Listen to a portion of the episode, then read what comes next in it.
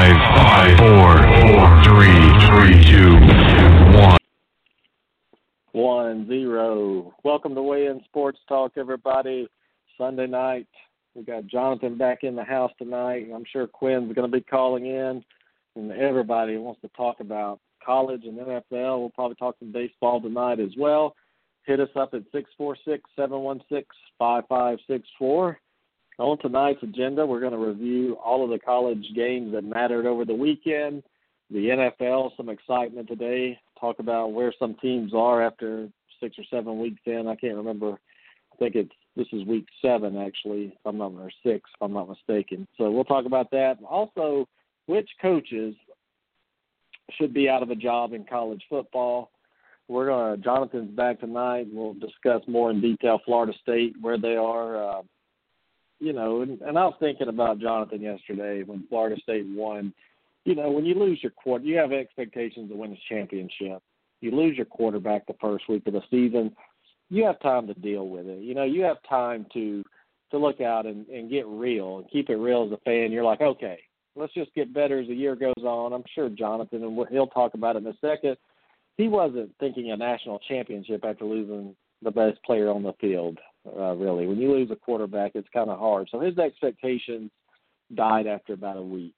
Yeah, he he wants his team to get better, and they have been, and they will continue to get better. But it's like Auburn comes in, and and here I am, a sucker really. It's Gus Malzahn's fifth year, lays another egg at Clemson early in the season, and then he beats up on some very bad football teams in the SEC right now. He beats up on uh, Ole Miss, Missouri, and Mississippi State, and everybody's trying to get back on the Gus bus. But one thing I did say to people, and, and Quinn can attest to this, and anybody that talked to me about Auburn is, I don't, I don't think they have a running game. I'm worried about it, and I don't care if they got 200 yards against Ole Miss or Missouri.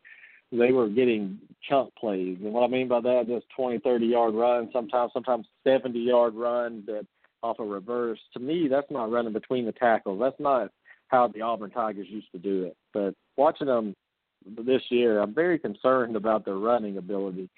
And yesterday, guess what? They played a terrible LSU team on the road, a team that lost to Troy.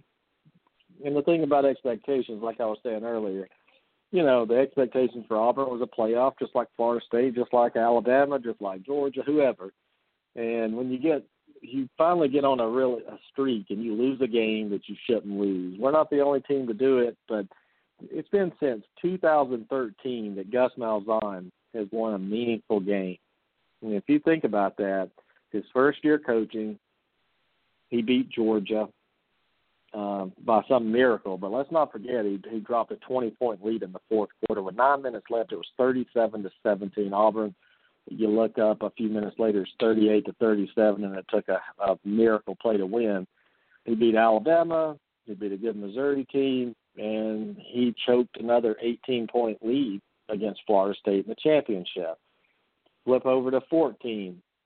He lays an egg against Mississippi State on the road, gets torched, gets Ole Miss on the road, wins that one, and he comes back and lays a uh, he was a 14 and a half, 17 point favorite, something like that at home. Lost to A and M. Well, after that, guess what? He he gets railroaded by Georgia and Alabama, and I think they lost the bowl game too to Wisconsin. 15. Uh, I think it was uh, the six and six year where they beat Memphis. Last year, they they collapsed again. Uh, no big leads really, but they collapsed at the end of the season, Jonathan. And then here we are this year come in, lose to Clemson the way they did. And they, you know, last week in the first half against Ole Miss, they got up a 32 point lead and damn near blew it. But yesterday, Jonathan, I know you were as shocked as I was. Um, Auburn gets up to a 20 point lead. Gus goes into the tank with the play calling, eight, 17 runs on first downs in a row.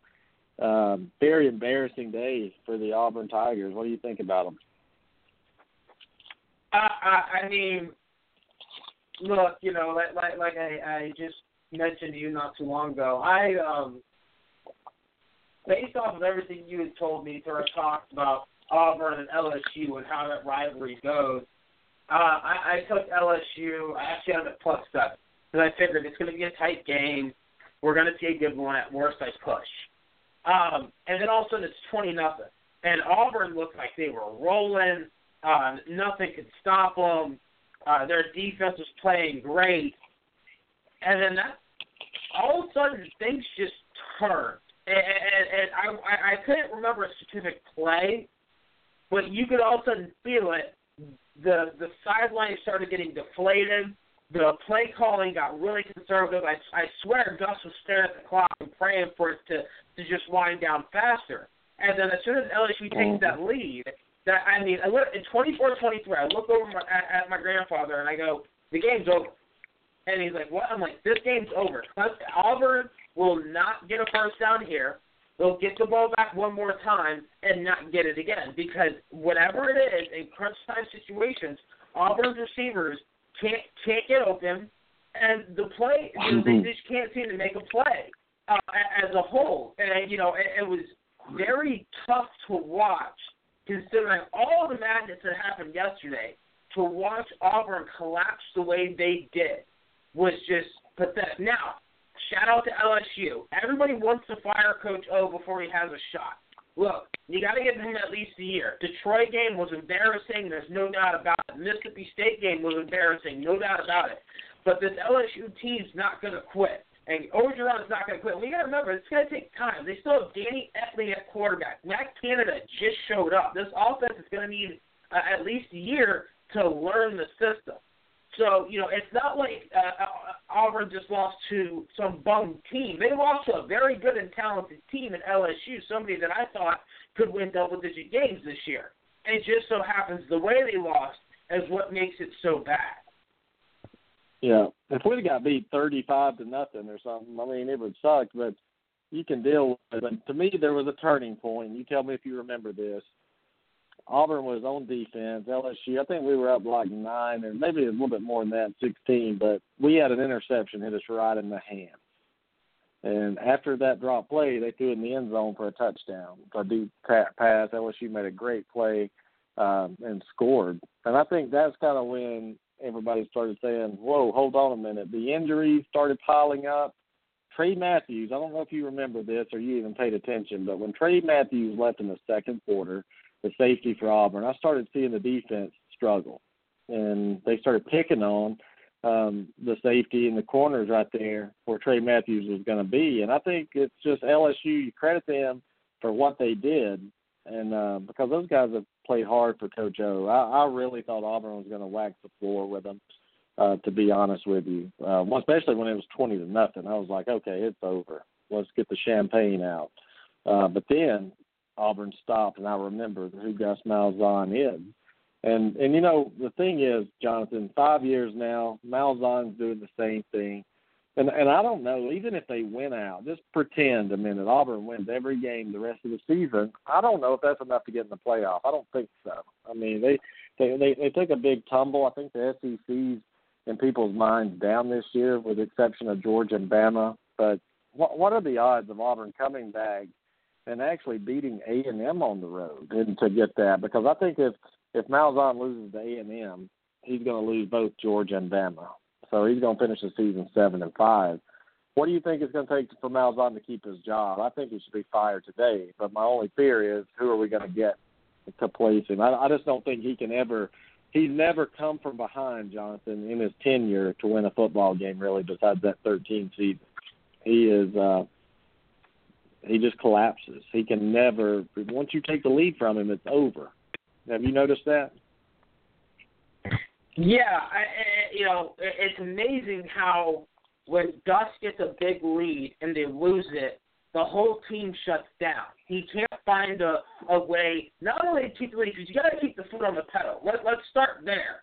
I mean, that's Gus's biggest issue is that he takes his foot off the gas so often when they get up by 20. Look, you know, there, there's no such thing as running up the score when you blow that many big leads.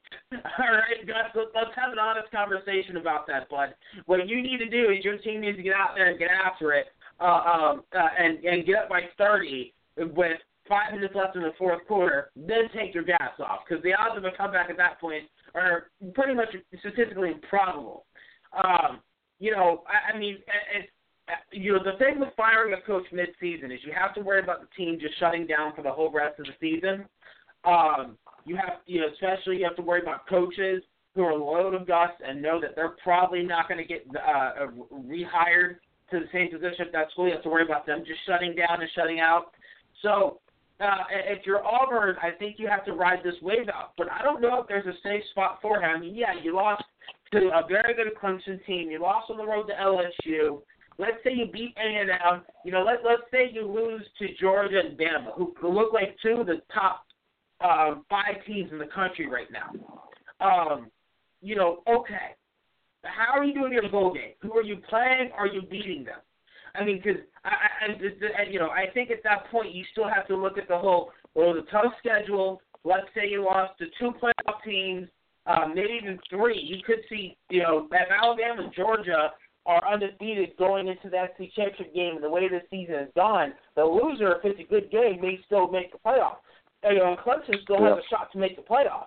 So we're talking, you know, let's say Auburn loses to three playoff teams, and you lost to LSU, who let's say finishes nine and three. Well, it doesn't look bad. It's a tough schedule.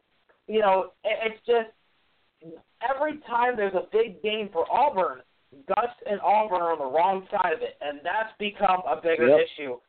Uh, they has got to figure out a way to win. He's got to beat either Georgia or Bama. I really believe he has to yeah. be one of them. He can lose to A and M. Who cares? But if you beat Georgia, if you had Georgia or Bama their first loss of the season, I think he can keep his job. If you get swept and blown out by both, forget about it. I think you're exactly spot on. I think the A and M loss would hurt, but I think uh, right now, if you're Auburn, you got to look at it. Yeah, you could still win the SEC, but it's it's really probably not going to happen. Let's be honest with it. Um, but you beat Georgia, you knocked them out of the playoffs or something, yeah, that that can help you beat Alabama. But you you said something perfect there. It's like okay, you, you had a tough schedule. Yeah, every team, the top teams you played, just say you lost. Clemson, Georgia, Bama. You lost all three of those. Well, two of them were at home. So you can't. I mean, it's they're always on the like you said the wrong side of it. So these moral victories are okay, but um, when you're Memphis or somebody. But when you're Auburn and you've got just as much talent as anybody on that field, and I've watched Auburn play for a long time, and this is probably one of the most talented teams that I've seen them have. And for them to go into the shitter like they did last night, and even the Clemson game, it was frustrating. I could understand it. It was on the road. Your offensive line's gelling. Your quarterback. I get it, but now there's no excuses anymore. But let's bring an Auburn fan named Quinn on here and see what he thinks. He's an Auburn guy, but I'm saying you fire his ass today. That's what I want to see. And I know Jonathan disagrees, but it's just it's just hard, Quinn, to keep watching this same pattern over and over and over again. We're going to end up eight and four playing Northwestern in the damn nobody cares bowl, Quinn. Yeah, I've been texting my grandpa who who went to Auburn, who gives a crap load of money to Auburn, and uh, I told him that I I've gone I've been probably the most patient Auburn fan there is with Gus, and I and I'm off the Gus bus. I'm done with it. You blow Yay, a twenty point hold on a minute, hold home. on, let me hold on. Yay! Quinn's off the Gus bus, Jonathan. You blew a 20 I'm point happy. lead. I haven't cried over a football game since the Bears lost the Super Bowl, and I almost cried. I was so I was so pissed off.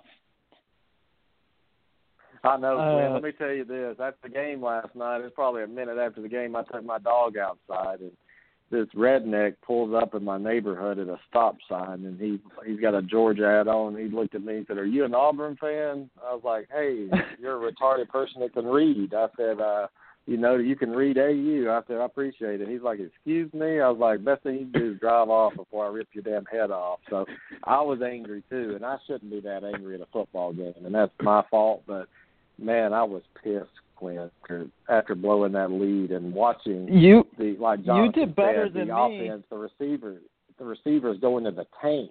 They they're nowhere to be found. I mean, um, I mean, I just I don't understand it. Our best receiver was out, didn't play, didn't make the trip. Gus never mentioned that. Um, I, I, they, they're just Kodi Burns needs to be fired too. The receivers coach. Yeah, he's an Auburn guy. Yeah, he he was great. You know, he's an average receiver at Auburn, but the guy can't coach shit. I'm I'm I'm telling you, man. The the the whole offense is, needs to be rebuilt. Quinn, I, I'm just disgusted with that that performance. Just I, I don't, I'm disgusted. I don't blame the receivers for that game. All all they were doing was was throwing long passes, which makes me think that Gus somehow got involved in the offense again because Chip was doing mid routes. Chip was Chip was the one who was mixing it up the last couple weeks, and then after the first quarter, it looked like Gus was was having his say in the offense again. The, I agree, man. Were doing were deep I mean, passes. No, no, no, no short passes. No, no intermediate routes. And you know we were having success with those. So now you're telling Stidham to complete these long passes that even and I would say he's one of the better deep passing quarterbacks in college football. Yeah. But those are still low percentage passes. Those are still really hard Yeah. passes. hmm Hey, Jonathan, I noticed in the Auburn or the LSU and Clemson game, one thing I noticed about Stidham is as the game went on, the guy lost his confidence, and I think it was the play calling of running every first down.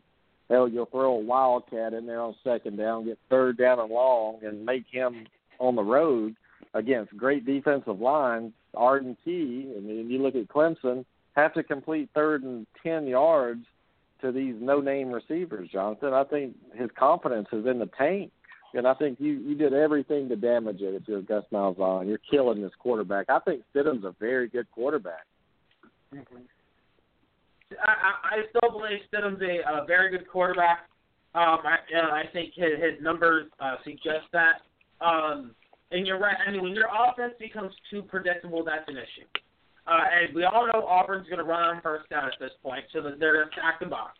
You know, on second down, you can expect something more intermediate, right? So your safeties can creep up. And on third down, you rush four, drop seven, and wait for it to come to you. And especially considering, I mean, that Clemson game was a joke. I'm surprised Stidham didn't get hurt because it, it I know. nonstop throughout the game, they set him up to fail. And you have to understand at some point that Clemson's defense is coming to eat. They're getting after you. They're pinning their ears.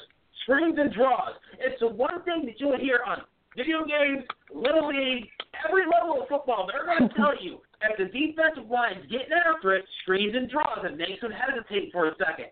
And, and Auburn's play calling drives me insane. And, and you know, I, I, I I know, you know, Thank you. it, it's just when you put your quarterback in position to fail, don't be surprised when he does. That's all I can say. Yeah, and and Jonathan, I heard some, and Quinn, you can answer too. I heard some Auburn fans upset that that Auburn fell ten places where Clemson lost and they didn't fall as far. Washington lost, they didn't fall as far. As Washington State, but it's real easy. Uh, there's two things here why Auburn dropped so far, guys, and tell me what you think. And I'll start with Quinn. Uh, when you when you lose your second game, that was number one. These other teams, that was Clemson's first loss, forgiven.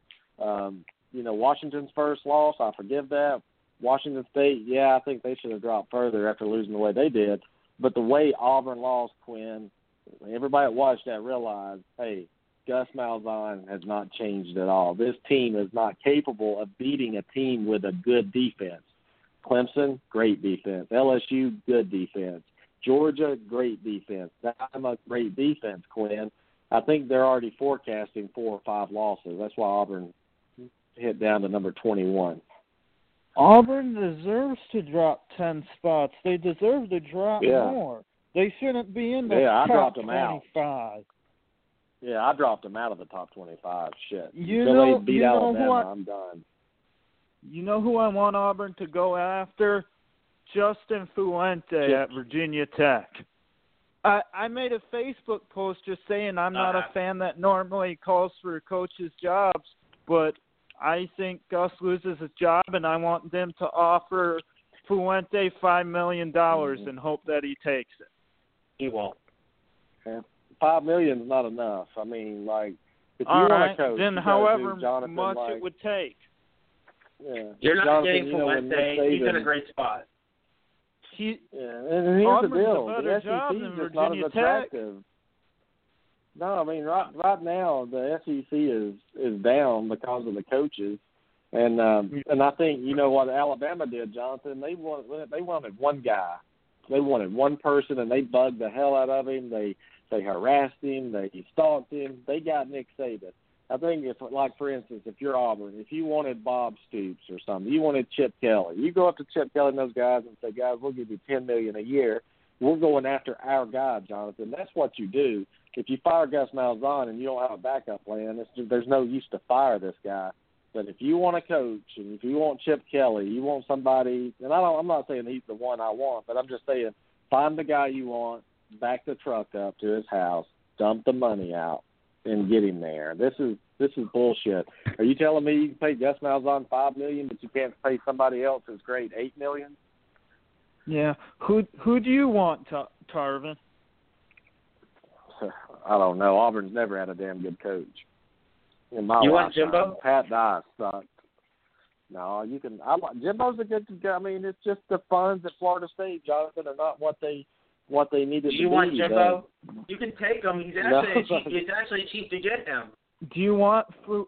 Do you like Fuente?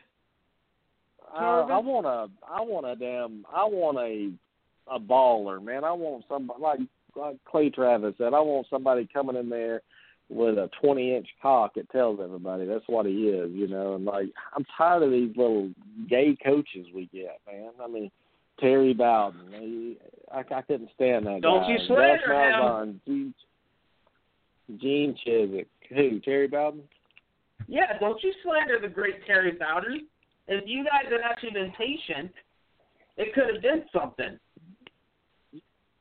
He actually, actually, honestly, he did a good job. I'm sorry for saying that. You're right. He, you know, Tuberville, we had him for ten years. The guy, I mean, he'd lose two or three games to thirty point underdogs every year and go out and beat top five teams. But, but Quinn, if I was Auburn right now, I would go get Chip Kelly, and and you can't wait until the season's over.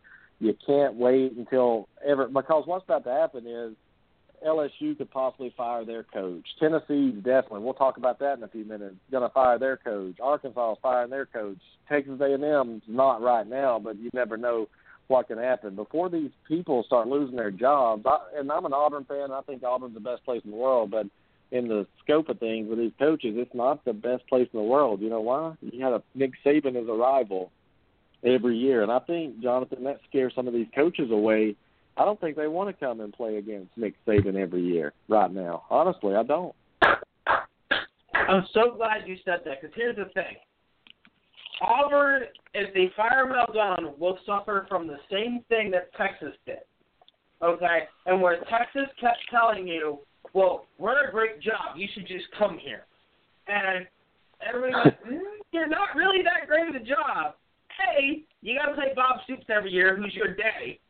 Um, B, you got TCU and Oklahoma State. I mean, it's not like you're king, you're not king anymore. Okay. All right. Whereas you look at Auburn, you got to battle Nick Saban. You got to deal with Georgia every year, who looks pretty darn good. LSU, who's good at pretty much every year, right? You're recruiting where you're recruiting from. You got to recruit against Florida, Florida State. Well, let's scratch Florida. Florida State, Alabama, Clemson, Georgia. I mean, you know, LSU. You're in the middle of a very tough recruiting battle, and and not for nothing. Has Auburn? I mean, would you really consider it a top tier job? What are the because kind of you're looking at what are the facilities like? What coaches can I get in there? Right? Um, when you look at like the boosters and the fan base, how are you gonna handle it? The best thing Nick Saban did was he walked into the first booster meeting and said, "This is my team. This is my team, not yours. You can cheer for us. You can throw money at us, but this is my team. I make the decisions." And Bama and the Bama boosters went, "Okay, all right, we're, we'll, we'll give you the keys. Don't, and after 2007, they were ready to take him back. And he's like, no, no, no, no, no. That was Mike Shula's team. This is my team. You will wait. Mhm. And we saw what happened. Year three, national championship, undefeated, right? So you're, you're going to need a coach who's got a who's got a backbone because the SEC, eh, eh, if, if it's known for anything, it's known for having strong boosters who like to try and control what's going on inside the program. You're not going to Yeah. get a Fuente. Fuente's got a great job at Virginia Tech. It's the job he wanted when he left for it. It's the job that he still wants. It's a great it's a great locale for recruiting because really he doesn't fight that too too many people for kids in his own backyard.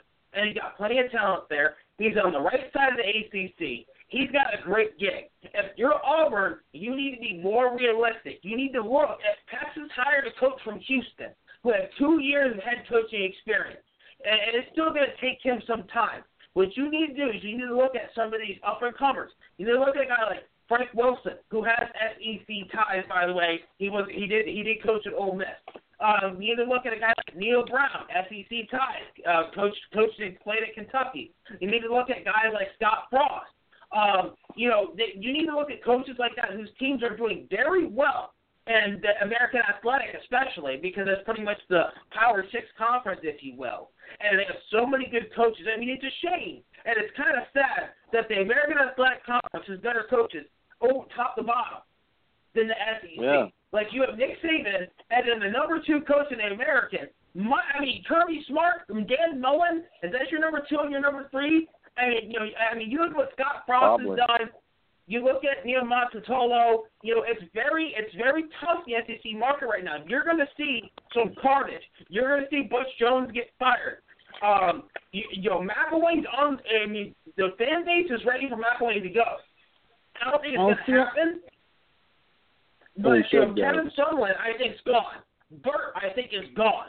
Um, Ole Miss is looking for a coach.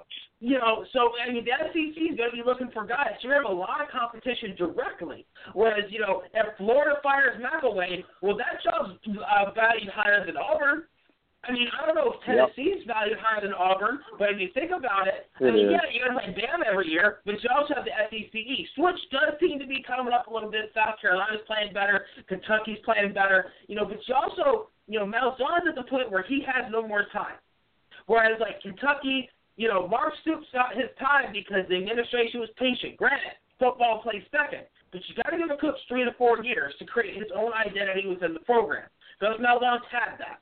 We know what's coming, and it's a shame. So I think with the coaching market right now, you Yeah. just need to be patient and sit back. I don't think Chip Kelly is leaving for Auburn. Chip Kelly No. will not leave for a program unless it's perfect. And if he does not start, if he is not a head coach next year, he will never coach again because he gets paid too much money to sit on the ESPN broadcast booth. I'll throw I'll throw out another name. What about Jeff Brohm, who has done really good with Purdue? Great. He's a great coach. Great coach. coach. But Yeah. But Jeff I Brohm wanna- is waiting for Bobby Petrino to leave Louisville. Jeff Brohm, from everybody I've talked to that knows the Yeah. family and knows the ins and outs, Jeff Brohm wants to go back to Louisville. His daddy played there. Him and his brother played there. He coached there. Jeff Brohm wants to be the head coach at Louisville, which obviously doesn't make me too happy since they're in my division. Well, guys, I'm gonna tell you something about the Auburn job real quick. Uh, Jonathan, you mentioned Tennessee and Florida. I think those jobs are valued higher than Auburn right now, and I hate to say that, but it's the truth. I mean, Tennessee is Tennessee. They've settled and settled and settled. That's their fault. And I think you have to blame the president AD. I think Florida, man, that's a great place to coach right there. They're not going to put up with this crap anymore. But here's the deal with Auburn, guys. This is the reason you see these these pencil dicks get hired there. Um, Gene Chizik, Gus Malzahn, Tommy Tuberville. Well, Jay Jacobs is probably the worst AD in the country uh, by far. He's he's evil. He's he's about to get fired too. But one thing he's allowed, Pat Dye put Jay Jacobs in place because you know why? He can tell him what to do, how to do it. Um, so really, when you look at Auburn right now, people don't. It's not a great job because they know when they come in, they're going to have to come in and tell Pat Dye, "Hey, you shut up. you don't say anything. If you notice when Pat Dye when Tuberville was there, Pat Dye stayed away for a while. I don't know if y'all noticed that or not, but Pat Dye wouldn't come near the program because Tommy Tuberville told him, "Hey, you're killing us here." But the politics at Auburn is what's keeping them back. Alabama's got Saban. He runs the school. He runs the state. And Jonathan, until Auburn decides to fire their AD and to get somebody in there with some balls that says, "Look, we're going to win football games, and we're not going to play these politics," I think you're going to have them struggle to find someone. That's why Gus Malzahn, you can't just fire him right now without knowing for sure you have a, a top tier coach, and I don't know if they can get it right now or not. It's a great, it's a great facilities. Um, it's a great place, Jonathan. I mean, Auburn is a, a great place to to to be a fan and to to be a student there. But right now, you got to deal with, like you said, Georgia, Alabama every year, and right now, it's just not looking good with Jay Jacobs. He's about to get fired. So, so my question, Jonathan, can Auburn? Who's going to fire Gus Malzahn? Is Jay Jacobs going to fire him? The guy that's about to lose his job? Is he going to make a call like that? So, how does Gus Malzahn get out of there?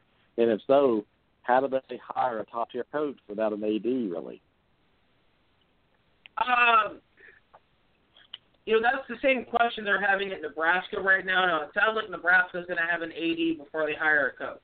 Um, so that, that that's definitely something to keep an eye on. But they have hired an AD. There you go then. Um, so I mean, if you, so the thing is, Jay Jacobs might fire Gus Malzahn to try and save his own skin. And if it comes down to Jacobs or Malzahn, he will fire Malzahn to try and save his own job.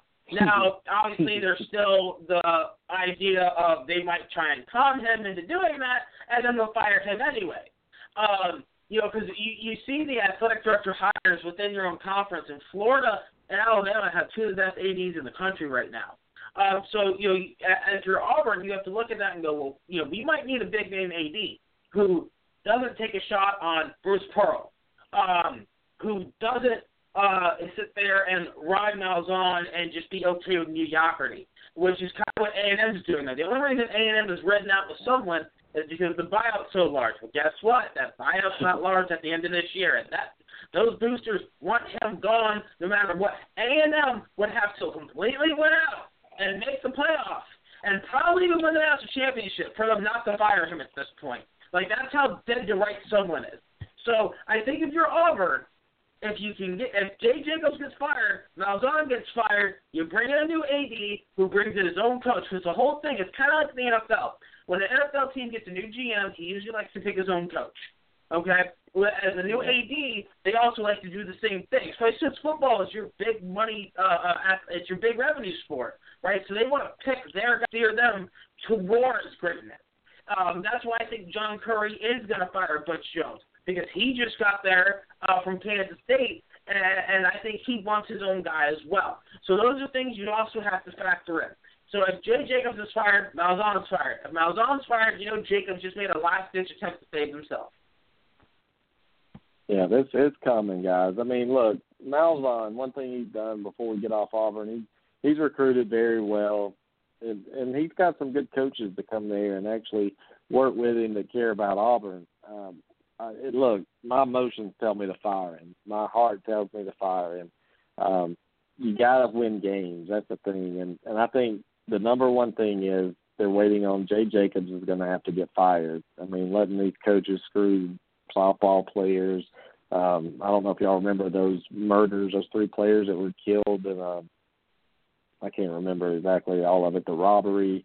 Uh, there's just so many things that happened on, under under Jay Jacobs and the hire Bruce Pearl with now this thing going on with Chuck Person in the basketball program. It's time. So fire don't fire Malzahn until you have somebody locked in because Malzahn's better than a lot of coaches out there because one thing programs need is stability at least. You, you want an eight or nine win coach, at least he's built that and now you bring somebody in. That's the key. You bring somebody in that can win with this kind of talent now. It's not like you bring a coach in, he's going to have to rebuild. Hell, this team is loaded. You just want a coach that can keep the recruiting where it is, and that can that has an imagination that can lead. Keith Evans, I don't know if you know him, Jonathan. He may be a little bit before your time, and Quinn. Um, he said he wants Malzahn fired right now. He wants to step in as the interim and show you how to motivate these players. I don't like the way he did that though, but he's just pissed off like everybody else is. All right, let's move off Auburn for a few minutes, and it seems like that's all we talked about. Let's start at Friday night. That happened. Clemson fell to number seven in the polls in the AP with a loss on the road to Syracuse. Jonathan, I think that was the. I think you called something like that before the season. That's why I was saying when Clemson had to travel to Syracuse, maybe it, it wasn't that one. Uh, but it just seemed right for Clemson to have a bad game. I never thought that they would have a bad game and lose it. But when their quarterback went out and they were down 17 to 14, you know, it just left a possibility. But I left away, like Herbstreit said Saturday, I, I was very impressed with Syracuse in that game. But Clemson, uh, they, they stayed above Miami in the AP, Jonathan, and I think they should have. The coaches put behind Miami, which is stupid. Uh, what do you think about Clemson? I, I think they have a decent shot to still make the playoffs out of the ACC. That one loss is not going to hurt them, I don't think. Um, you know, I, I think Clemson is a great football program, and what Dabo Swinney has built there really is something special. And you know, Dabo is a lot like Orgeron, and and where he was never really a coordinator. He was a good recruiter. He's a good motivator, and he put guys in charge of offense and defense that he felt could lead him to greatness and give them full control. We've seen what happens. You know, runner-up, a national championship. Again, you know, the, this was like a program that was consistently building, reached a mountain point, and again this year, when we all thought they'd take a step back, they really haven't. I mean, the Syracuse game was concerning a little bit because Syracuse outplayed them in the first half and Clemson's defense almost looked like they didn't want to be there. Um, and that's an issue. Now, granted, you know, you could say it's a look ahead spot. They're trying just to get to the bye week, get out of Dodge, what what it is, but you still have to win that game. And then Bryant goes down, and boy, that was ugly. Uh, what happened afterwards? Like Clemson's offense yeah. was just a mess. Um, you know, do I think I I have Miami ahead of Clemson in my poll just because Miami's still undefeated. Unfortunately, um, but I do have Clemson high up there. I still think that this this team has a great shot. They have one big test left, and it's that game at North Carolina State. If they can get by North Carolina, because they're going to beat Florida State and South Carolina, okay? If they can get by North Carolina State, they're in the playoff. But North Carolina State's on an easy out this year, guys. Yeah, they they look tough. That loss to South Carolina was was uh, I don't know, first game of the season, you know, trying to figure it out. North Carolina State's good. That, that's the game you called right there, the North Carolina State game. That's the one you said was dangerous. I remember now. It wasn't the it wasn't the Syracuse game, but I look at it, guys, and I'm looking at the AP poll right now. Alabama, Penn State. I agree with those two. Georgia, I'm not sold on them all the way. Kirby Smart's got them rolling. I still want to see them play a great defense and see how that offense does. I think Auburn does have a chance to beat Georgia in a few weeks if they don't collapse. TCU at four. Look, Jonathan, I'm not buying TCU all the way just yet. I don't like their quarterback, the guy that was at A and M. I just think the Big 12 is a hot mess. Uh, Quinn, let's ask you about TCU and the Big 12. I think it's a hot mess right now. I'm not buying TCU as a playoff contender right now. I think uh, Wisconsin, uh, Clemson, maybe even Oklahoma will will beat out TCU. They're not going to be there no. at the end. No, well, the thing with TCU, I like them. They have a good coach. Their they their defense. They seem to have a def, a defense like they did a few years ago. They I think by far they probably have the best defense in the Big 12, which is huge. In a defense in a, in in a league where there is no defensive play and there's a team who plays defense and can put up points, I mean, they're they're a dangerous team. I think they can, I think they can beat Oklahoma. I, I mean, the Oklahoma yeah, looked bad against Baylor, lost to Iowa State, and and uh and almost lost to Texas. So I mean. I don't really know how good Oklahoma is. I I think that that beat down them beating Ohio State was a fluke. That's what it looks like at this point. I mean, And Oklahoma Mm, can't play defense, so that gives TCU a great shot. you know, you know why Oklahoma beat Ohio State, uh, Quinn? Because Ohio, Ohio State, State doesn't have a quarterback that can't throw the ball. They can't throw the ball down the field. And Jonathan, has Ohio State figured that out yet? Uh, it looks like they're beating up on the cupcakes of the Big Ten right now, but I still am not told that this team can throw the ball down the field and win. I think that's why Oklahoma beat the piss out of them. I mean, I have Ohio State at number 15 in my poll. Um, oh, look, Good for J.T. you. Barrett, look what he did against Maryland, and look what he did against Rutgers, and look what he did against Ar- Hold on a second. Let's list that off again. Maryland, Rutgers, or oh, Nebraska? You mean like really bad Nebraska? Okay. Um, so the one game they played against a good opponent, Ohio State's offense was a joke. Yeah, no, their offense hasn't been figured out yet. They've taken advantage of a weak slate. I'm interested to see how they do against Penn State, uh, and definitely interested to see how they do against Michigan State Michigan, whose both defenses look very good. Um, you know, I mean, look, look, looking at look, TCU was my favorite dark horse at the end of the year. I, I you know, I thought them, uh, North Carolina State were the two teams that could really, uh, and Stanford were the three teams that could really create chaos in their conferences and maybe even sneak away into the playoffs. Stanford probably not. North Carolina State and TCU still alive. Um, I, I'm looking at TCU, and this was a team that, if their defense improved from last year, had a shot to win double-digit games. The defense is back to Gary Patterson defense. This offense is explosive. Am I a big fan of Kenny Hill? Nobody does enough, right? This is a team that ju- that in all reality throttled Oklahoma State. Oklahoma State put some points on at the end to make it look close, but they they just ate them alive, and they did it with running for most of the game. Um, so I think TCU is, is is a contender. I think that's a real team. Um, do I think they can beat Bama? No, I don't think many teams can beat Bama right now. Um, but I have Nobody. TCU number three personally, and I think this is a very good team that could run the table. Now they do have to play Oklahoma, but they've already gotten past Oklahoma State. They got they manhandled Kansas State, you know, who was another team that was everybody's favorite dark horse as the Big Twelve. I honestly I think TCU can beat Oklahoma. The sad reality is that they'll have to play Oklahoma or Oklahoma State again in the Big Twelve championship because the Big Twelve is stupid, and that's where TCU can get nicked. Um, with that being said, I think TCU is the best team in the Big 12. I think Oklahoma is a very good team. I throw the Tech game out. Um, that's that you know the, the rivalry game of that magnitude is always funky. Uh, I look at the Ohio, at the Iowa State game and like Oklahoma, and you look at the stats. They they have a clunker every year when they lose, where they're a double digit point favorite. And I would think with a team that has shown to be uh, explosive in offense at times. Now, granted, Texas, they were horrible. Iowa, they were good. You had to figure out who was what.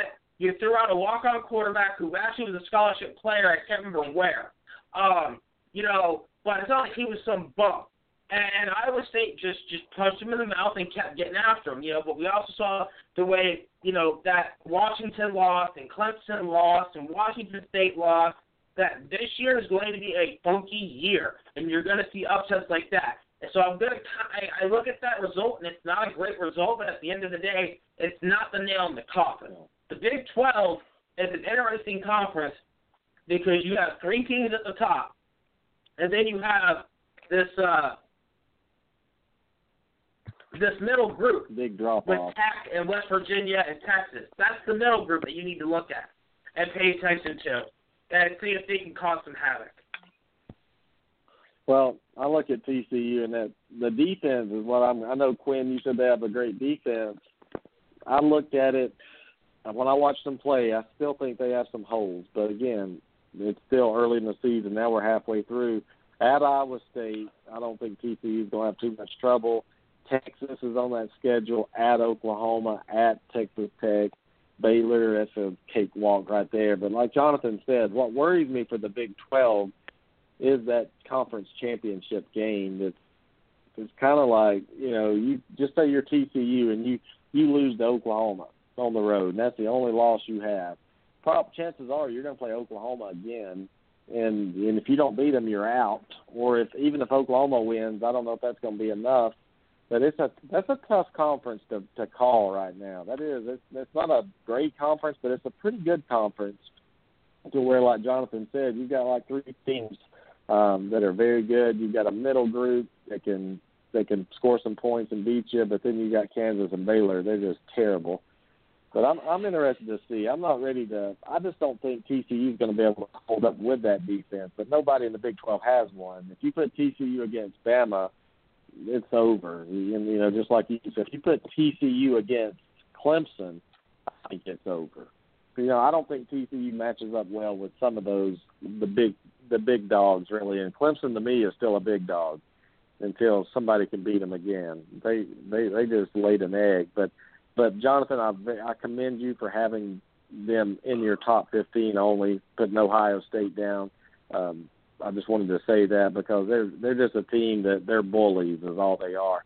I hope Penn State comes into Ohio State and beats the piss out of this team and gets them out of the conversation once and for all. My God, I mean Ohio State could lose ten games and still be talked about a playoff. So here's another overrated team, guys, real quick. Southern Cal, Jonathan, is number 10 in the coaches poll and 11 in the AP. What is it going to take to drop these schools out? I mean, they're they're awful. I mean, it's the coach. The coach is terrible. The team is not serious. They're not consistent. Notre Dame, Jonathan, will beat the piss out of Southern California. What what what? Hey, don't jinx them. No, don't guys? say that. Don't say that. Don't say that. Um, well, they all are. right, so Quinn, They're going to kill them. I have Notre Dame number seven. I have USC number twelve. This ought to be a good matchup. Here's the thing with USC: they do not have a bye week at all. From game one to the conference championship game, there's no break for them. That's the tough part. And they dealt with a lot of injuries. Not only were they replacing three guys on the offensive line and maybe their best receiver from last year in Juju Smith-Schuster, uh, but they've also seen guys in those positions go down. You know, when they lost to Washington State, they didn't have, I believe it was two of their starting offensive linemen and the number one receiver in Deontay Burnett, who was massive last night. They don't beat Utah without him. So, and, you know, the issue with, with USC is attrition. They're battling injuries right now. Uh, and, you know, playing Utah is a tough game. Uh, you know, they're, they're just a tough team that's going to try and punch in the mouth and beat you up. Um, I think, you know, that USC has a great quarterback. Um, they have a great running back. And I think that's done enough to help them get by. That Washington State game, one of the games that you circled at the beginning of the year, you're like, something weird is going to happen here. And sure enough, it did. I think look, looking ahead for USC, they've got to find ways to be able to stay healthy. They've got to just gun teams now. Get up by 40 points, pull your guys. You have to because they cannot afford injuries, especially along that offensive line, which is just it, it seems like it's been cursed this year. Well, guys, let's. Um, we've got a caller, Joe, out of Pennsylvania. He wants to talk about the Penn State Ohio State game. We'll come back to the Notre Dame Southern Cal game. All right, Joe, you're on, buddy. Welcome to Weigh In Sports Talk. Thank you, sir. I uh, heard a comment about somebody Penn State beating the piss out of Ohio State. Let me tell you guys, if someone beats the piss out of each other, it's going to be Ohio State beating the piss out of Penn State. Ohio State is right after the Michigan game for Penn State. Last year, Penn State beats Ohio State. This is a revenge game coming off of the Michigan game. This is a very tough spot for Penn State if you look at that angles as intangibles. Agreed. Um, uh, Ohio State guaranteed, guys, is at least going to be a four-point favorite in that game when they play Ohio. Uh, when they Penn State goes to Ohio State, at Mhm. least four points. Um, Urban. Meyer gets better as the year goes all the time. Um, Oklahoma, I mean, it was what the second, third game of the year, so I don't take much stock. They're they're flat out destroying teams now, kind of like Alabama. is. Yeah, but yeah, but And- yeah, but yeah, but they're destroying high school defenses, though. I mean, it's, I know, it's like I that know, but I quarterback mean-. It still sucks. But just especially after this weekend, the shakeup of all the teams losing, Ohio State's right Mhm. back in it, and and it wouldn't shock me, guys, if you saw a two-loss Ohio State somehow get in that Final Four, if they were to Oh beat no. Penn State. Uh, what do you mean? Oh no, Clemson just lost. Washington just lost. You're telling me if Ohio State beats Michigan and Penn State, they couldn't get in with two losses? Who, who's Well, who who, no who, who, are they going to lose to, though? Who's Ohio State going to lose to? That's, if they beat Michigan and Penn State, who are they I mean, going they- to lose they to could lose- their second game? They they could lose that. They could lose that uh, conference championship against Wisconsin, right? They wouldn't get Yeah, but they're out that. if they do that. Yeah, but, Well, yeah, I but they're wouldn't out if they lose that. I don't know. I- If they beat Penn State and Michigan, um, those are you know two top ten teams to go along with Oklahoma. You start looking at power schedule. Michigan's terrible. Michigan's Well, terrible. You're telling me you're telling me a one-loss Clemson that lost to Syracuse might would definitely get in over Ohio State if Ohio State's beat Michigan and Penn State Yes. as bad as the Yeah, ACC two-loss is Ohio this year. State Yeah. team?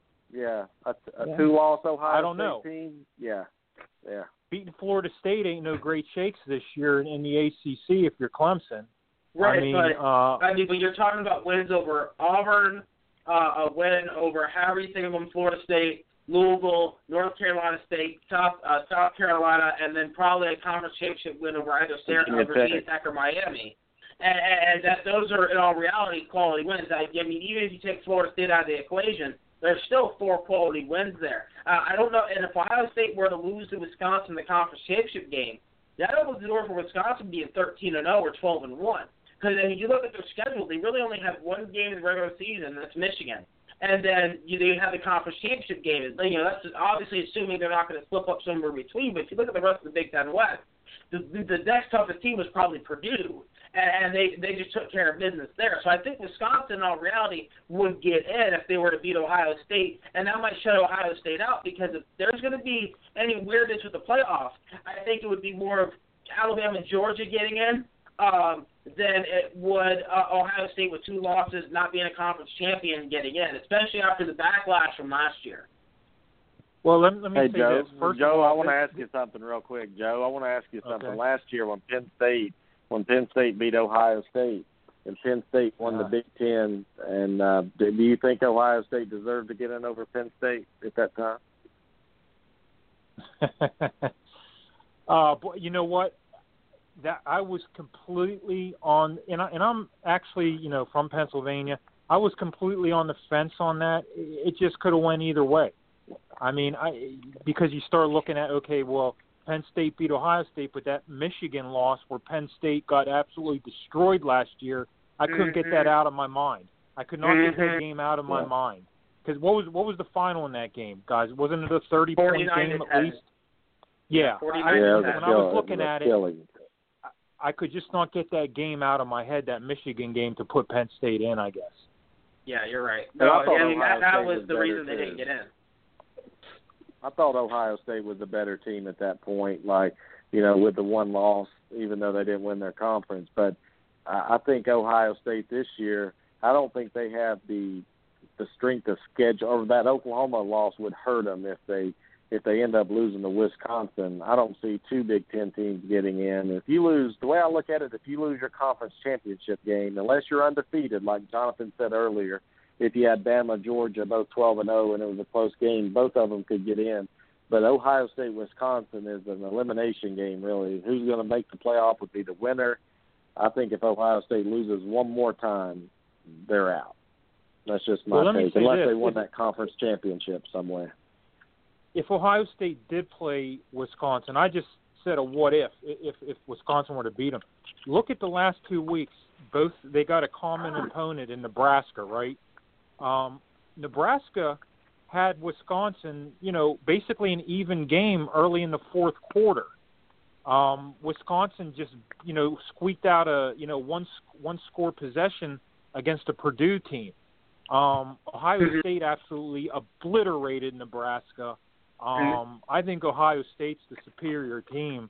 That was just a, a what if if they were to meet in Yeah. Ohio State would how to somehow lose. In my opinion, guys, Ohio State's the best, second best team in the nation, um, behind uh, Alabama. Wow. Well, thanks, Joe. I appreciate you, buddy. Thanks for calling in to weigh in sports. I I can't say Ohio State's the second best team in the country, Quinn.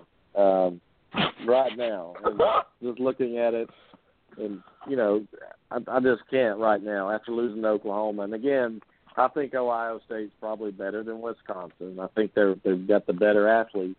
Um, I, I don't know. I just don't think that Ohio State could get in losing two games. I don't think anybody. I think your only shot of, uh, like for a two loss, and it's not going to happen. So please don't say it's going to. Um, if Auburn right now won the rest of their games with two losses, beat Georgia, an undefeated Georgia team, beat an undefeated Alabama team, and beat a Georgia, a one-loss Georgia team again, Jonathan. That's to me the only chance of a two-loss team in the playoff this year. I don't see any other scenario. Um, I mean, r- right Okay. now I'd ha- I, I I have to agree with you. Um, and, and that you know Auburn's schedule actually sets up to where they would have to let's say beat Georgia twice and beat Alabama uh, to get in, and that's you know what you would consider, I guess, uh, three real quality wins. you know, but you know nobody else really has that on their ledger. I mean, I guess you know the ACC might be able to see something funky with uh, uh, uh, the way you know Clemson and uh, and Miami, how, how that could shape up because you, you could have Miami undefeated and you know Clemson at eleven and one rolling in, and let's say Clemson beats Miami, all of a sudden you're like, well, maybe wait a minute. Uh, but in all reality, uh, I think the odds of a two conference bid are very slim to begin with. Um, and, and it would be really hard to see uh, not only a two conference bid but a two loss team right now. There's be, need to be a lot more chaos for a two loss team uh, to uh, to get into the playoffs at, at the current uh, moment uh, that we're in now. Since you know 2007, as wonky as the year as that was, where we had a two-loss national champion and LSU, if we see wonkiness at that level, it could happen no doubt about it. We Yeah. could see it. But I just don't know if this season is on pace for that. Granted, already you're like, wait a minute, we've got some shake-up of shake-ups. Let's see how this party plays out. Um, you know, seven top 25 teams go down to unranked opponents. Uh, but I, I still think we need to uh, we need to pump the brakes a little bit. If you know we get four weeks in a row where the number two team uh, loses, then yeah, let's let's start having that conversation. And and you know, I think I think Ohio State they'll be favored, just like Joe said. They'll be favored four points over Penn State. If they win that game and and they play Wisconsin in the Big Ten championship and they win, put them in. Put Ohio Ohio State at that point was deserved. Uh, they would have earned a playoff uh, berth because it's on paper. You look at Ohio State; they're they're one of the top teams. They are the second best team in the country, probably on paper if you look at the talent they have, with they're right there with Clemson and Bama right now. Even Florida State, the talent they have. But again, it's not one on paper; it's it's one on the field. I did agree with Ohio. I didn't like either Penn State or Ohio State last year, but I agree. I thought it was okay that Ohio State made it. But let me tell you this: there's no way in hell a two-loss team will ever get into the playoff without winning their conference. And if it's if it's Auburn, if it's Clemson, if it's Ohio State, if they have two losses, if they win their conference, that's the only shot a team has. That's it. The scenario I gave you with Auburn, uh, losing two games, that's the only time. They lost early. They lost on the road both times, close games. But if they were to, and, and here's the deal, Jonathan, not many teams get a chance to play number one and then turn around really the next, or number two and turn around the next week and play number one, and then the championship play that team again is probably number five. You don't get that chance. That's why Auburn is in a, a weird situation here in a spot. They play the, the top two teams in the country at the end of their schedule. A lot of teams don't even play a top ten team all year. Right. No, you're you're you're exactly right. That's why you know you can still technically talk about Clemson being in that situation where they could play, um, like you said, they could play number two, number one, and then let's say number five um, in a span of three weeks. You know, uh, it, it really it really does set up for that. But you know, I, I think I, I I think at this point we need to see a little more shape out. Um, you know, the Pac-12 and the Big 12. I mean, look, guys, if Notre Dame runs the table, it's going to be hard to keep them out at this point. Um, especially if USC You can't. ends up winning that conference and Michigan State, who's performed really well this year and bounced back year, like you know, very few of us predicted. Uh, you know, I mean, I remember uh, looking at my projections and thinking this Michigan State team could do something, and let myself get talked out of it, uh, and had them penciled in right around uh, six, five and seven to seven and five.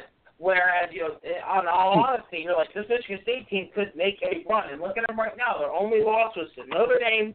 Granted, it was a poor showing. They beat Michigan, which, granted, we should all expect because whenever they're a double-digit dog in Michigan, they they they they've been beat they beat them. It's like the last eight times. Um, you know, so I, I think you know the Big Ten East is a very tough division because you have four good teams. The SEC West is a tough division because you have three good teams. The ACC Coastal or the Atlantic, I apologize, is a tough division because you have four good teams. Uh, you know, so it, the, at the, I think the winners of those divisions, barring losses and, and, and their conference championship games, will get in. Yeah.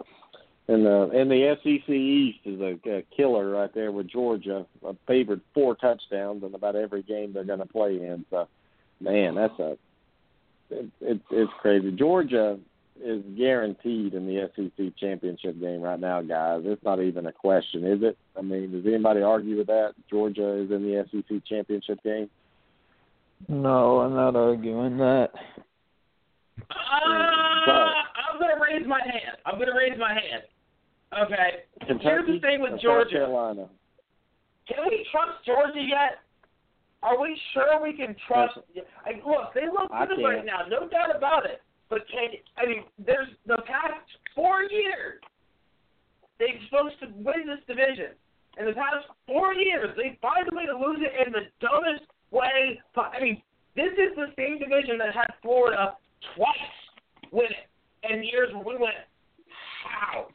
So my thing with Georgia is, I need to see them beat Florida. Can they do it? I mean, is Florida in Georgia's head right now? Because kind of like LSU on the road, yet won in 18 years, like Kentucky, Florida, in what 20 years or something. They got in 31. their head. Is is Florida in Georgia's head right now, Jonathan? I think they are, but and that that leaves two outcomes. Florida's going to beat Georgia with some stupidity, which is going to drive me insane, just like the way ten, they, Tennessee and Kentucky lost to them. Or Georgia's going to beat the ever-living dog out of Florida, and they're going to be skinning. They're going to be wearing uh, gator boots and belts and hats all the way back to Athens on that bus ride. That I mean that that that's what those are your two outcomes. There's no way Georgia wins a tight game against Florida. They'll lose that game. So for Georgia, if you can beat Florida, I will buy in. And right now I have them number five. I, I'm, I'm about as bought as I get on Georgia, uh, even with the way their defense Well, last night against Mizzou. with the Florida game, just say they do skim by that one, and they got South Carolina the next week, a physical team, and then the next week they go to Auburn, and then they Hmm. go, they're back at home against Kentucky, and then they go on the road against Georgia Tech. There is no bye week for this team that I see. Oh yeah, that's after they have this week off, but I mean they've got Florida, a big rival game, South Carolina, a trap game that's right in between the Auburn and Florida game. I, I don't trust Georgia right now. I could see them losing two of those games. I could see them losing to Florida. I could see them losing to Auburn. Uh, hell, I could see them even losing to South Carolina or Georgia Tech. Kentucky, probably not. I don't know, but those are those are five tough games right there to end the season because you know two of them are huge rival games, Florida and Auburn, or three of them, Georgia Tech. And Kentucky and South Carolina are kind of sneaky, Jonathan. They're kind of a little sneaky that you better watch out. They're both trap games in between rival games. it's um, if Georgia yeah, does win exactly. it, they deserve it. They deserve it. If Mm. Georgia runs to this table, beating Notre Dame on the road, um, beating Auburn on the road, beating Florida finally, beating Georgia Tech on the road, I hope the hell they they blow Alabama out of the water. Uh, but uh, I just don't trust them. I could see Florida winning this damn division still. I mean, what's Florida's record right now? They're three and two, and that's the problem. If they can beat Georgia head up and Auburn take care of Georgia, all of a sudden Florida's back in the driver's seat, probably in the SEC East. And it could happen. We've seen some stupider things happen No. in No, the SEC, Geor- but, but Geor- Georgia's gonna kill Florida. They better. Ah, it's a mental thing, man. That mental is just like at Auburn against LSU yesterday. That stuff's mental, man. They got up twenty to nothing and they panicked. They, they were afraid Florida's to lose. terrible. Florida is So's trash. LSU. So's LSU. Florida should be one and four, but thanks to the ineptitude of Kentucky and Tennessee, we're talking about a three and two Florida team that still has a shot to win the SEC East as long as they take care of business against Georgia. And that is a sad and Yeah. scary thought. And I'll tell you what right now. Florida, I don't know what Satan you paid off. Okay, but I, I, I, I'm- gonna find, I'm gonna find him, and I'm gonna get that refund because I would appreciate to have a little bit of that luck now and then. Since it seems like Florida State's about a snake bit a snake bit can get, and I'm tired of y'all winning because Kentucky doesn't cover a receiver or Tennessee throws the ball seven straight times inside the five when the running back's been killing you all game. Or better yet, you don't even cover the receiver in the end zone at the end of the game. Like, come on. Like, so here, here, here it is. Florida's got to die. This has, they, somebody has got to slay this. Because if not, they're going to keep pulling off these stupid wins that are going to make you pull your hair out and go, how and why can I get this? Flo- Florida I lose agree. to Georgia, they'll lose to South Carolina, and they'll lose to Florida State. They're not in the conversation. They're done. I hope so. I hope so. I hope you're right. I want I want Georgia undefeated uh when they play Auburn because that's a lot of pressure on that Georgia team. I want Georgia Yep. meaning I want that game to mean something in the SEC championship, whether it be uh, Auburn or Alabama or A and M, whoever the hell they play. Uh, I just want it to mean something. But Florida, it's time to end them. They're you got to cut the devil's head off here. You got to make sure they're dead. Hey, before we get out of college, let's move on real quick to Jason on the line. Jason, um, rest in peace to your Oregon Ducks, buddy. They they're they're dead. Yeah, they're they're deader than a doorknob. Um, yeah, we don't have a quarterback. we don't have a quarterback. Uh, our two quarterbacks, one one played wide receiver last year, and one of them thought he was gonna let it sit this year. Oh well. It's a real shame because. Oregon, Oregon really could beat Washington State, and they would have put up a fight against Stanford. But look, we talked about it before the year. This is going to be a tough year. Willie Taggart always has Mm-hmm. really tough transition years his first year. You guys have pieces though. There's positive building blocks here. You got Mm-hmm. to have to take your lumps this year, but understand that it's going to pay off in the long haul. You have a great coach. You have a really good coaching staff. You guys are going to recruit really well. Justin Herbert, hopefully he comes back healthy because he he looks very good. Um, you know, there, there's something there. So don't don't hang your head. There, there, you guys, it, it's going to be tough, especially without Herbert. But Oregon is going to be it's it's going to compete and contend for the Pac-12 title from next year on, as long as Willie Taggart and his staff are at Oregon. I promise you that things will get better. Yeah, yeah, for sure. Um, thank you for that um speech. But yeah, um, yeah, Tiger's gonna get the job turned around, and when I, it's just it's when you lose your starting the quarterback, it sucks.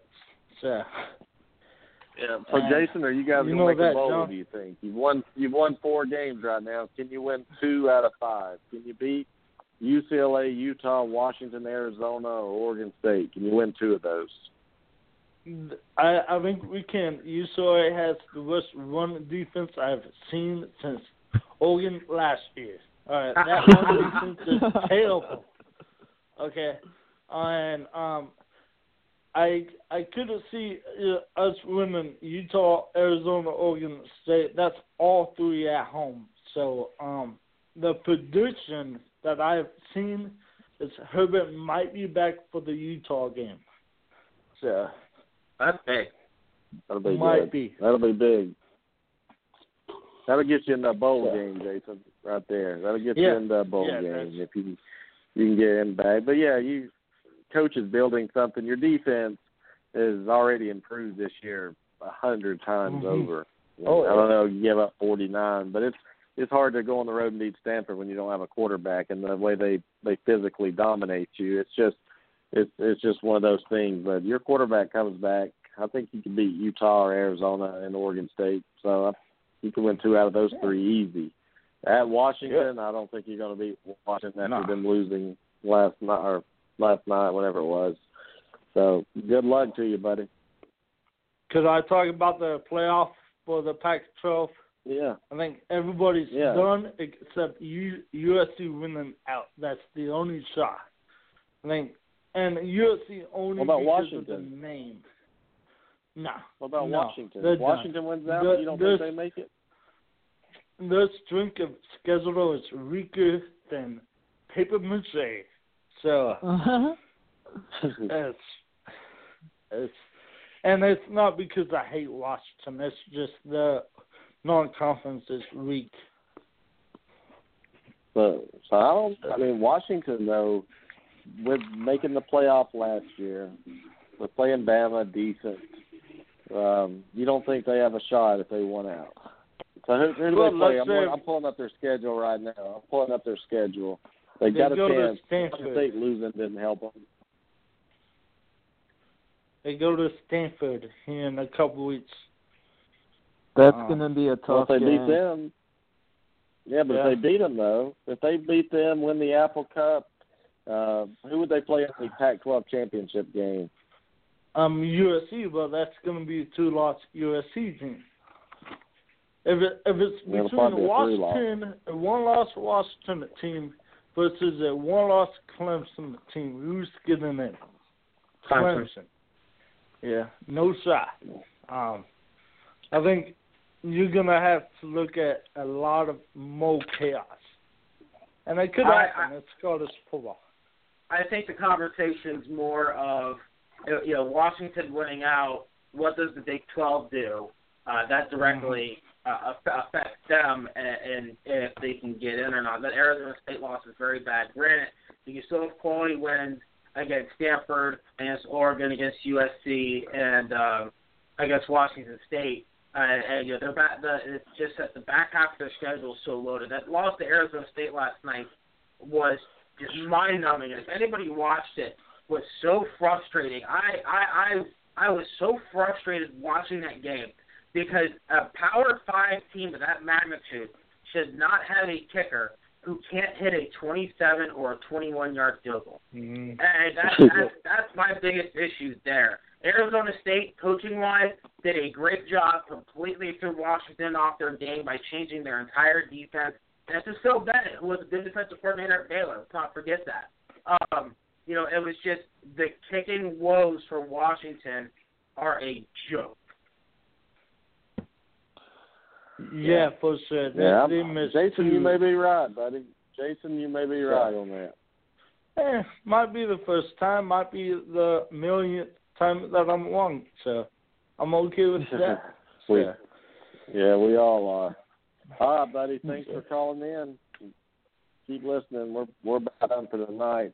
Um, yeah, Jason knows the Pac-12 probably better than anybody does. So if he doesn't think they can get in, I don't either. But yeah, you go on the road and you score seven against Arizona State. I mean, there's something something wrong there. And then you look at that schedule, and you you have to ask yourself, how good are they? How good is Washington? I mean, they beat Rutgers, uh, Montana, Fresno, Colorado, Oregon State, Cal, and then all of a sudden they lay an egg, thirteen to seven on the road at Arizona State, and they still have to play UCLA, Oregon, at Stanford, Utah, Washington State. Jonathan, I don't think a team that lost to Arizona State and scored seven points is going to be able to run the table the rest of the way. Um, probably not. And, and you know, for Washington going into the year, we knew they were going to have uh, some struggles because they lost their two best pass rushers. They lost um, three three guys in the secondary who all went in the second round of the NFL draft.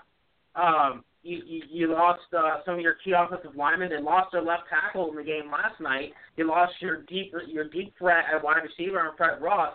you know, if they can't establish the run, they can't win. And that's the thing with Washington right now. They need to be able to run the ball because they have two very good running backs, and uh, Gaskin and Coleman. Uh, but you know, it's going to be very tough. Stanford is coming on right now. That lost San Diego State, another one of those games that makes you scratch your head and go, "What the hell?" Um, you know, it's just Mhm. it, it's going to be very interesting to see how this all shakes out for the Pac-12 because they could easily be eliminated in the next couple weeks. And the, and then Jonathan, since you really didn't give your thoughts on it, but what are your thoughts on the Notre Dame USC game? Um, Uh, I- you, you, you, I said, think- you said not to jinx it, Quinn. You said not to jinx it. I mean, I think we're gonna get a great game. I haven't watched a lot of Notre Dame uh, this year, unfortunately. Uh, for those who don't know, I've been in Idaho um, for since the first week, last week of August. I just got back to Florida, so my college football watching has been a little intermittent. Um, mainly Notre Dame because the same um, people I was with cared more about Michigan, so we didn't really watch Notre Dame because you know nobody likes Notre Dame. Um, but I will tell you, from what I have seen, Notre Dame looks improved. Wimbush uh, has had obviously his ups and downs. Uh, you got a great running back there, Josh Adams. Uh, I think the fact that USC's defense is very successful to big plays, plays really well to Adams' hand because he's very good, you know, at, at, busting off big plays. Um, you got to hope Brandon Wimbush is up for the moment, and that defense is going to be tested. This is probably going to be their first real big test against a big time quarterback because when they played Georgia, that was the uh, Fromm's first game as a true freshman. Whereas you get Sam Darnold or Darnold, however you pronounce it, um, and he's probably the best quarterback in college. And Sandy, Yeah. I'll tell you what, that what his team's down, he comes back. Like like you, when when you have a lead on him, you get really nervous because he finds a way to gut back. You saw what happened against Texas. You, you saw what happened against uh, Utah last night, and you also saw what happened against Washington State, where he kept coming back. Granted, his interceptions would field it. Um, I, I think this this is actually a really good contest. I can't wait to watch it, and I'm really glad Florida State plays all their games at noon now because usually there's not very many other noon games worth of watch. I guess it's the benefits of uh, rooting for a team that's not that good, uh, so I can watch all these other games. So I think we're gonna get a great contest. I give an edge to Notre Dame uh, because they're at home and USC is so banged up, and Notre Dame is coming off a bye. Um, I think they can take care of business here and get a W. But you know, it, it's this is going to be Wimbush's first real big, big time moment, and can he actually handle the pressure if if he gets punched in the mouth and the team's down? What I, what I will say about this is with USC's offensive line really bang, banged up. I know you haven't been able to watch Notre Dame much, but their defense is much better, and they have a pass rush this year.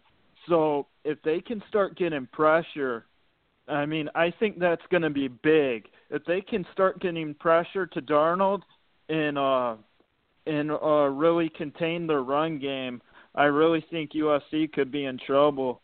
And uh Notre Dame's secondary is decent, so if if they if they don't give Darnold much time, I I think that's going to be the key to this game. Is if Notre Dame can get their run game going, because Notre Dame has one of the best uh, running games in the nation this year, and then if Notre Dame's defensive line can pressure Darnold, I think that's going to be the keys to the to the game. I mean, Notre the Dame by question is- forty. Stop, stop, I mean, I mean, the the question is because we saw Darnold can handle pressure. That's not an issue. Uh, he's been dealing with it all year. Can you contain Ronald Jones? I mean, and obviously your secondary is going to be cut to the line. You're going to have to bracket coverage Deontay Burnett, which I don't know why most people haven't. He should be bracketed and doubled at all times. Uh, but can you contain Ronald Jones? Because he's been very good this year. Uh, and, you know, is, is Notre Dame going to be Stanford? And that's, you know, or, you know, where, you know, yeah, we put up 27 points. Yeah, we also gave up 42. You know what I mean? Like, like what is Notre Dame mm-hmm. really going to be when we face them? Because, again, first big test. Yes, that's home. Yes, you're coming off a bye. Yes, we're playing a, a wounded animal. But you're also playing the best quarterback in college football. And that can make a difference. We saw that last year with Deshaun Watson.